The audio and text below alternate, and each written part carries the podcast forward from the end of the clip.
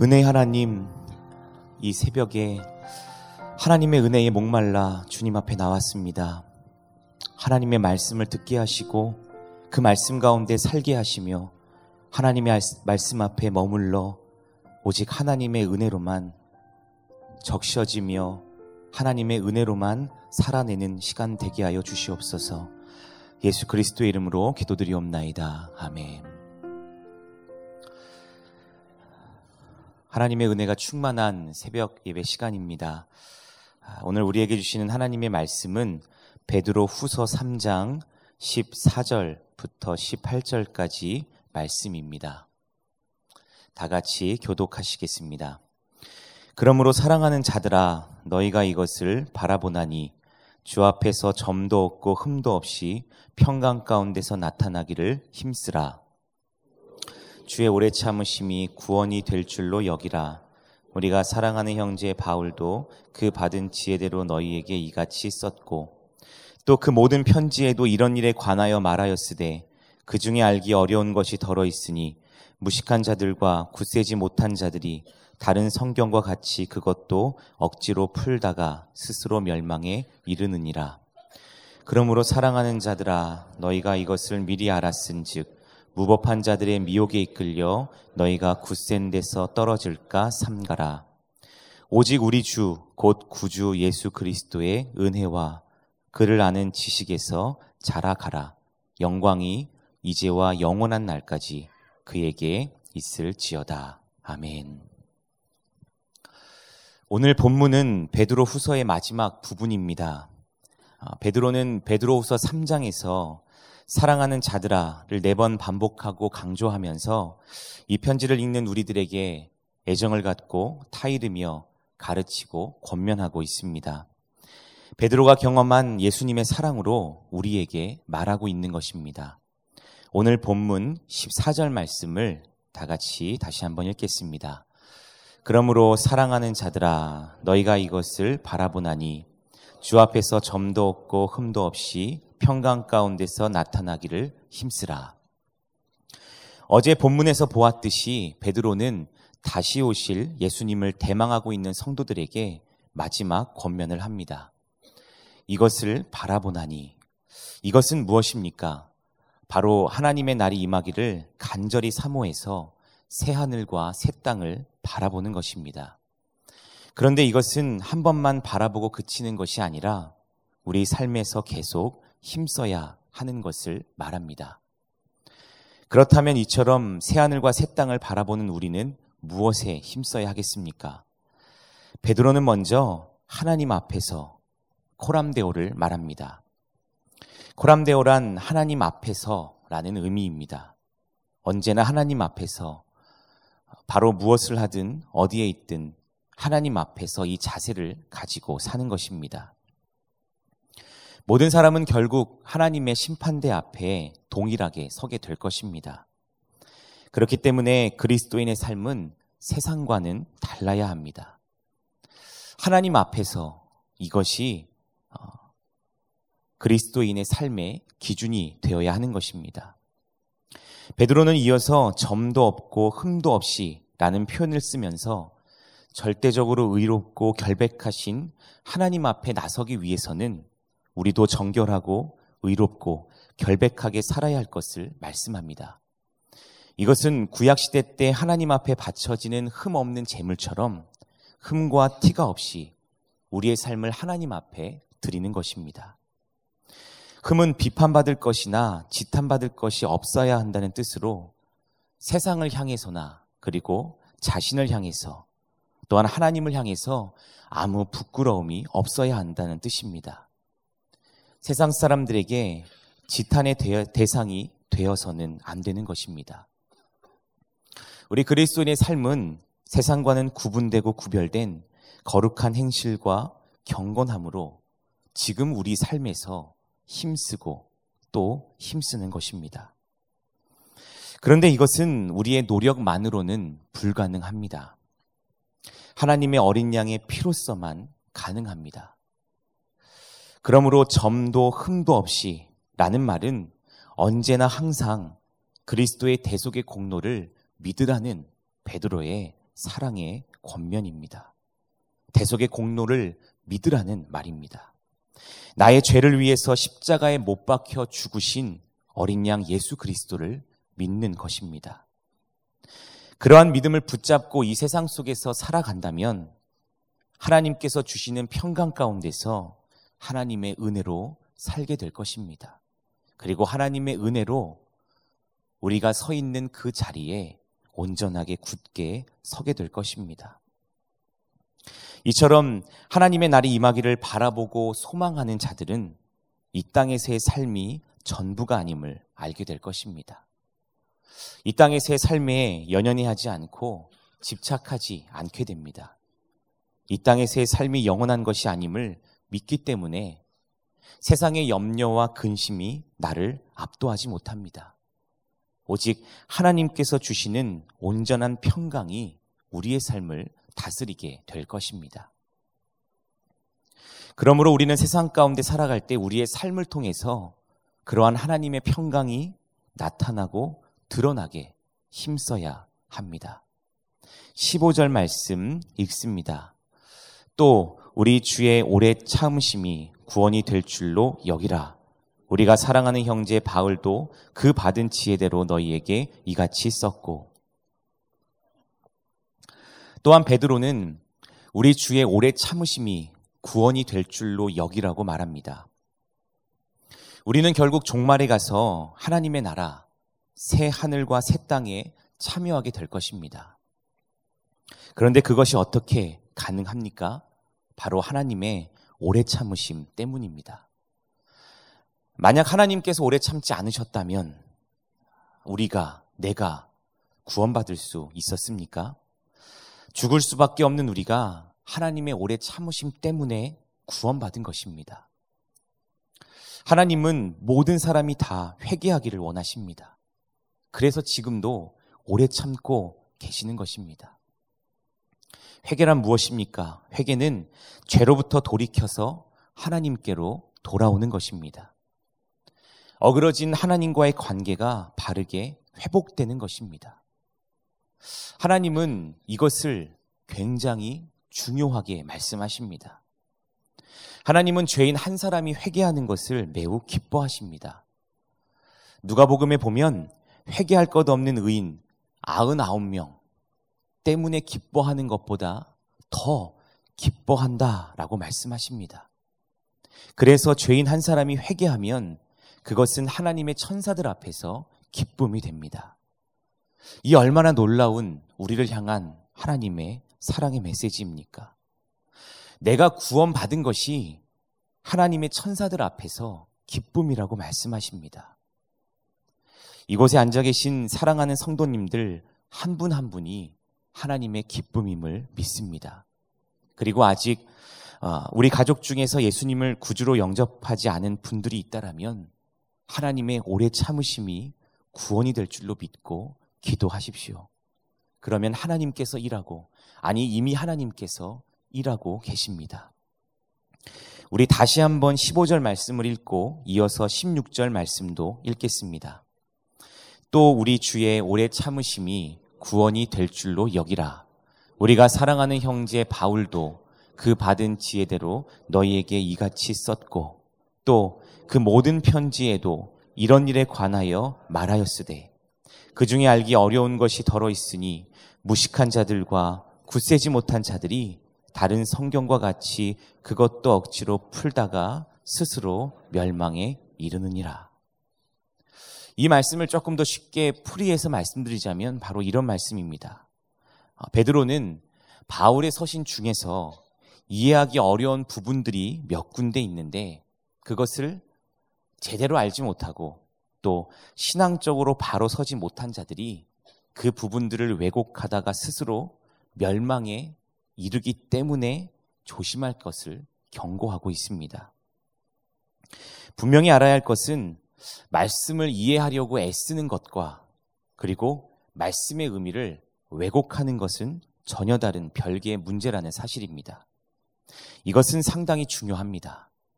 잘못하면 그로 인해 하나님의 심판을 받을 수도 있기 때문입니다. 그러므로 우리는 하나님의 말씀을 정확하게 삶에 적용하고 영적 유익을 얻을 수 있도록 성경을 해석하는 방법을 배워야 할 필요가 있습니다.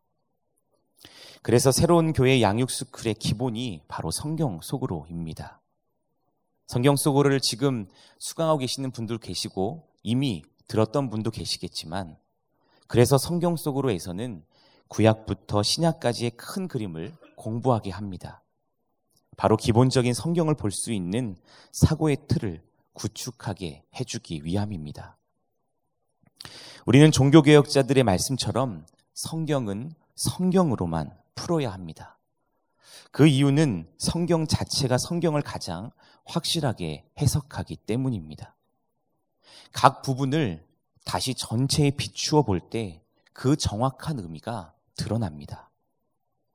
그러므로 우리가 기억해야 할 것은 약 40여 명의 저자가 성경을 기록했지만 성경 말씀 전체 66권은 가장 중요한 한 저자, 즉 성령의 감동을 따라 기록되었다는 것입니다.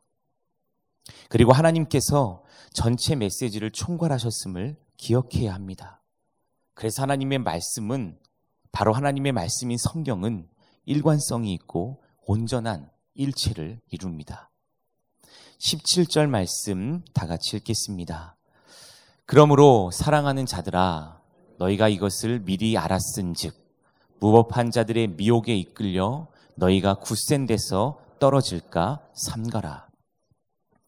초대교회 당시에도 잘못된 계시를 가지고 성도들을 미혹하는 자들이 많았습니다. 이들은 바울이 말한 대로 사도들이 전파하지 아니한 다른 예수를 전파하거나, 혹 거짓된 영을 받게 하거나 거짓된 복음을 받게 하는 자들이었습니다. 또한 그들은 예수 그리스도의 육체로 오심을 시인하지 아니하는 자들이었습니다. 그런데 이들의 특징은 주변의 사람들을 미혹함으로써 자신과 함께 이웃들까지 멸망으로 이끄는 자들이라는 것입니다. 그러므로 우리에게 필요한 것은 바로 미혹하는 자들을 분별할 수 있는 지혜가 필요합니다. 우리는 하나님의 말씀을 의심하게 하고 흔들리게 하는 무법한 자들을 멀리해야 합니다. 이미 우리는 구원받은 자입니다. 그리고 지금 이제 다시 오실 그 예수님을 바라보고 있는 자들입니다. 그리고 베드로가 힘주어 말한 하나님의 약속대로 새하늘과 새 땅을 지금 이곳에서 바라보고 있는 자들입니다. 미혹에 이끌리지 않기 위해서 우리는 진짜만 바라보고 집중해야 할 것입니다. 진리가 아닌 것들은 과감히 멀리하고 깨어 있어야 합니다. 그리고 또한 우리는 지나친 자신감인 교만을 경계해야 합니다. 교만은 실패의 지름길입니다. 내가 성경의 어떤 한 부분을 유독 좋아해서 그 부분을 계속해서 몇 년간 읽었다고 할지라도 내가 그 성경의 한 부분을 완전히 섭렵했다고 자부하는 순간 곧바로 곤두박질치게 될 것입니다. 지식이 사람을 교만하게 하기 때문에 우리는 조심하고 또 조심해야 합니다. 그러므로 하나님의 말씀을 대할 때마다 우리에게 필요한 것은 바로 두렵고 떨리는 하나님의 말씀을 경외하는 겸손의 자세입니다. 하나님의 말씀 앞에서 겸손해야 합니다.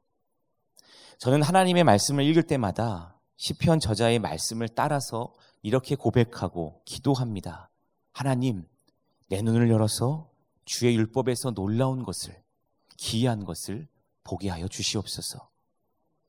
하나님, 내 눈을 열어서 주의 율법에서 놀라운 것을, 기이한 것을 보게 하여 주시옵소서. 시편 119편의 이 저자의 기도를 저는 항상 말씀을 볼 때마다 또 읽고 또 고백하며, 그렇게 때로는 중얼거리며 말씀을 봅니다. 이처럼 하나님의 말씀 앞에 겸손히 엎드려서 하나님의 말씀 앞에 머문다면 하나님의 말씀이 나를 다스리게 될 것입니다. 처음에는 내가 하나님의 말씀이 나를 다스리게 해야 할 것을 알고 내가 하나님의 말씀 앞에 머물겠지만, 아니, 이제는 바꿔서 하나님의 말씀이 나를 다스리게 될 것입니다. 그러면 하나님께서 아침마다 우리를 깨우쳐 주실 것입니다. 하나님의 말씀 가운데 있는 표현 중에 학자같이 알아듣는 귀를 우리에게 주실 것입니다. 그리고 벽에 잘 박힌 못과 같이 우리의 심령 속에 하나님의 말씀을 심어주실 것입니다. 우리의 모든 것들을 깨 부수셔서 오직 하나님의 말씀, 그 살아있는 불방망이와 같은 하나님의 말씀으로 우리의 삶을 다 갈아엎으시고 변화시켜 주실 것입니다. 그것은 내가 하는 것이 아닌 하나님께서 우리 삶 가운데 개입하셔서 행하시는 역사입니다. 베드로는 베드로후서의 편지의 마무리를 오늘 이렇게 결론 내립니다. 우리 다 같이 18절 말씀 읽겠습니다. 오직 우리 주 곧 구주 예수 그리스도의 은혜와 그를 아는 지식에서 자라가라. 영광이 이제와 영원한 날까지 그에게 있을지어다. 제가 다시 한번 읽습니다. 오직 우리 주 곧 구주 예수 그리스도의 은혜와 그를 아는 지식에서 자라가라. 영광이 이제와 영원한 날까지 그에게 있을지어다. 당시 초대교회 성도들은 하나님을 믿었지만 아직 성경이 완성되지 않은 가운데 살고 있었습니다. 또한 오늘날처럼 많은 신학 서적들이 있었던 것도 아니었습니다. 말씀을 듣고 또 그 말씀을 가지고 살아야 되는데 그것에 대한 보도자료가 지금의 홍수시대처럼 많은 것이 결코 아니었습니다. 그래서 그 상황 가운데 있었던 그 초대교회 성도들에게 바로 믿음을 가지고 그 고난 가운데 정말 목숨을 걸고 하루하루 살아가고 있는 성도들에게 필요했던 것은 바로 그리스도의 구속사역에 대한 올바른 이해, 그리고 하나님의 은혜에 거하는 바른 지식이었습니다. 베드로가 말하는 지식은 바로 이런 뜻입니다. 그리스도인이 예수님에 대해 끊임없이 알아가고 획득해야 할 지식을 바로 지칭하는 것입니다. 그냥 한 번만 알고 끝나는 것이 아니고 계속해서 알아가야 하는 것입니다. 내 삶 속에서 예수님에 대해 하나하나 획득하고 배워가는 것입니다. 그것이 베드로가 말한 지식이었습니다. 그런데 그렇게 할 때 우리는 내 삶 가운데 오셔서 인격적으로 말씀하시는 예수 그리스도의 말씀을 들을 수가 있습니다. 그래서 앞서 말씀드린 것처럼 하나님의 말씀을 듣고 이제 그 말씀이 내 삶을 다스리게 할 수 있습니다. 예수 그리스도는 참으로 인격적으로 우리 가운데 말씀하십니다. 우리를 너무나 잘 아셔서 우리 삶에 개입하시고 하나하나 너무나도 자세하게 말씀해 주시고 놀랍도록 우리를 챙겨주시기도 합니다. 베드로는 이제 우리 각자의 이 말씀을, 이 편지를 읽는 우리 모두가 하나님의 은혜, 그리고 그 지식 속에서 균형 있게 자라가라고 말합니다. 베드로는 그리스도를 아는 지식이 가장 중요했기 때문에 우리에게 힘주어 말하고 있는 것입니다. 베드로 편지의 마무리를 이렇게 결론 내리면서 그리스도를 아는 지식이 그 가운데 가장 중요했기에 우리 가운데 계속해서 반복적으로 말씀하고 있는 것입니다. 사도 바울도 동일할 것입니다. 사도 바울은 그리스도를 아는 지식에 대해서 이렇게 고백했습니다. 빌립보서 3장 8절과 9절 말씀, 우리 다 같이 한 목소리로 읽겠습니다. 또한 모든 것을 해로 여김은 내 주 그리스도 예수를 아는 지식이 가장 고상하기 때문이라. 내가 그를 위하여 모든 것을 잃어버리고 배설물로 여김은 그리스도를 얻고 그 안에서 발견되려 함이니, 내가 가진 은인 율법에서 난 것이 아니요 오직 그리스도를 믿음으로 말미암은 것이니 곧 믿음으로 하나님께로부터 난 의라. 바울은 이렇게 고백합니다. 나의 주 그리스도, 그 나의 주 그리스도 그 구원자 예수님을 아는 지식이 가장 고상하기 때문에 그 외의 모든 것은 배설물로 여긴다고 고백했습니다. 이 고백이 저와 여러분 우리 모두의 고백이 되어야 할 줄 믿습니다. 그리스도 예수를 아는 지식, 그런데 어떻게 이것이 가능합니까? 내가 어떻게 그리스도 예수를 알 수 있습니까? 예, 바로 하나님의 은혜이기에 가능합니다. 사랑하는 성도 여러분, 그래서 하나님의 은혜와 예수님을 아는 지식에서 자라갑시다. 이미 굳게 서 있는 신앙의 자리에서 더욱 힘써 날마다 성장해 갑시다. 보혜사 성령님께서 우리로 하여금 하나님의 말씀을 깨닫게 해주시고 도와주십니다. 하나님께서 바로 우리를 자라게 해주십니다. 그리고 말씀으로 성장시켜 주십니다. 은혜를 아는 지식, 그리스도를 아는 지식에서 오늘 하루 나와 함께 하시는 하나님께 찬양과 영광을 올려드리며 나아가는 한 날 되기를 간절한 마음으로 축복하며 기도합니다. 다 같이 기도하겠습니다. 은혜의 하나님, 하나님의 은혜임을 고백합니다. 사도 베드로가 힘주어 고백하며 그러므로 사랑하는 자들아 라고 외치며 우리 가운데 말씀한 그 하나님의 메시지, 그리고 오직 우리 주 곧 구주 예수 그리스도의 은혜, 그 은혜 때문에 내가 예수 그리스도, 나의 주 되신 그리스도 주님을 아는 지식에서 자라갈 수 있음을 고백하며 나아갑니다. 하나님, 나는 과연 그리스도 예수를 아는 지식을 이미 배웠고 때로는 알고 있다고 자부하고 소유하고 있다라고 믿지만 내 삶 가운데 은혜와 지식이 함께 성장하며 자라가고 있습니까? 하나님, 이 시간 말씀에 비추어서 내 삶을 다시 한번 점검해 보기를 원합니다. 사도 바울의 고백처럼 그리스도 예수를 아는 지식이 가장 고상하기 때문에 그 외의 모든 것들을 진정 배설물로 여길 수 있습니까? 하나님, 내 삶에서 그리스도 예수를 아는 지식이 가장 고상합니까? 가장 최고이고 최선입니까? 하나님은 하나밖에 없는 독생자 아들 예수 그리스도를 우리 가운데 최고의 것으로 주셨는데 우리는 과연 그리스도 예수를 아는 지식이 가장 고상함을, 그리스도 은혜와 그를 아는 지식에서 자라가고 있는지 다시 한번 하나님의 말씀 앞에 겸손히 엎드려 잠잠히 머물러 하나님의 말씀을 듣기를 원합니다. 하나님, 하나님의 말씀으로 내 삶을 다스려 주시옵소서. 죽을 수밖에 없는 죄인이 하나님의 오래 참으심 때문에 구원받았는데, 하나님의 오래 참으심 때문에 지금 이 자리에 서 있을 수 있는데, 다시 한번 그 하나님의 은혜를 붙잡고 하나님께서 내 가운데 말씀해 주시고 도와주시고 힘써 주시며 들려주시는 그 말씀 붙들고 나아갈 때 그리스도를 아는 지식에서 자라갈 수 있음을 깨닫고 오늘 하루도 그렇게 겸손함으로 내 가운데 잃어버린 기쁨과 감사함을 다시금 회복하며 살아내는 한 날 되게 하여 주시옵소서. 성도님들 한 분 한 분의 가정과 삶의 일터를 그렇게 주님 두 손 위에 올려드립니다. 예수 그리스도 이름으로 기도드리옵나이다.